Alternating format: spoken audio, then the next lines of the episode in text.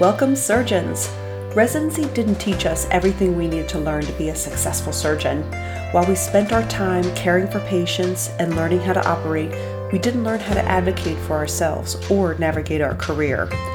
I'm your host, Dr. Amy Vertrees. I'm a general surgeon, certified coach, and founder of the Boss Business of Surgery series. This is where you'll learn those lessons not taught in residency. This intro episode is just to learn a little bit more about the Boss series and about me. Residency didn't teach us everything we needed to learn to be a successful surgeon. I realized this as a junior attending and started the Boss series through our DC chapter of the American College of Surgeons in 2015. Some of the topics covered included how to write a CV, coding, personal finance basics, negotiating your contract, running an efficient clinic, these are still relevant topics that are so important and not taught consistently in residency. Over the last few years, however, I began realizing that there's so many more topics that aren't covered in residency, and these are actually more important than some of the nuts and bolts practical aspects of practice. Learning how to deal with a difficult partner, dealing with complications, dealing with the threats of malpractice, negotiating with administration to advocate for what you want, frustrations with the burdens of EMRs and notes, hating clinic, imposter syndrome, burnout, redefining success, and considering a non traditional career move like moving part time or sabbaticals. These are just some of the topics that have come up in the years since I started the Boss series, and that is where the direction of Boss is going now. Let me introduce you to who I am so you can understand the context of where I'm coming from. I'm Amy Vertrees. I'm a board certified general surgeon. I spent my early career in the Army I was privileged to attend the only military medical school in the U.S. It goes by many names, including First Uniformed Services University of the Health Sciences, USUHS, or USU. Kaplan described USUHS as the best kept secret in medicine, and they were right. Um, I had a stellar education and was anything but boring. My surgery residency was at Walter Reed Army Medical Center while I was in DC, and I was there at the heights of the wars in Afghanistan and Iraq.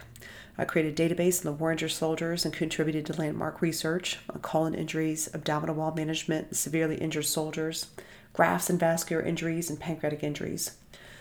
After residency, I served three tours in Afghanistan and Iraq. As a junior attending, I was an associate program director for a general surgery residency program. This was the largest in the military, and chair of our Young Surgeons Committee with the American College of Surgeons and past president of the Association of Women Surgeons at the DC chapter. We had a very supportive area with a lot of residencies in the area and, and was able to tap into a lot of knowledge of many surgery attendings around me. I completed my Army payback in 2017 and I moved to Tennessee to be closer to family. I began work at a small community hospital where I practiced bread and butter general surgery. The last few years have been really a tremendous period of personal growth for me. This is where I felt the acute difference in what we learned in residency and what we actually need to know in practice. I have actually lived these lessons of negotiating with administration, navigating relationships with the clinic and the OR staff, negotiating contracts, dealing with difficult partners, managing a clinic, and dealing with the idea of redefining success as I thought about what success means to me. These lessons and the influence of the pandemic led me to a huge career shift. I left the perceived safety of an employed practice for private practice. I discovered coaching in that time with Katrina Ubell's podcast, Weight Loss for Busy Physicians, and I learned that there was a new way of thinking about my problems. I continued this self coaching journey with the Life Coach School with Brooke Castillo podcast, and it was like the world opened up. She showed me the power of asking the right questions and learning to hear the thoughts that are in my mind that are leading us to get the results we're getting. The question that set me free from employed practice was what are you tolerating? I realized that I had a good job. I could live comfortably comfortably for a while, but there were some things I left I felt like I was just tolerating, and I didn't want to look back after 10 or 15 years and complain about the same problems I was having currently. Because I was convinced that the concerns that I had were never going to change, I tried negotiating, coaching, I read books, and I journaled. And it was kind of a sudden decision to not renew my contract.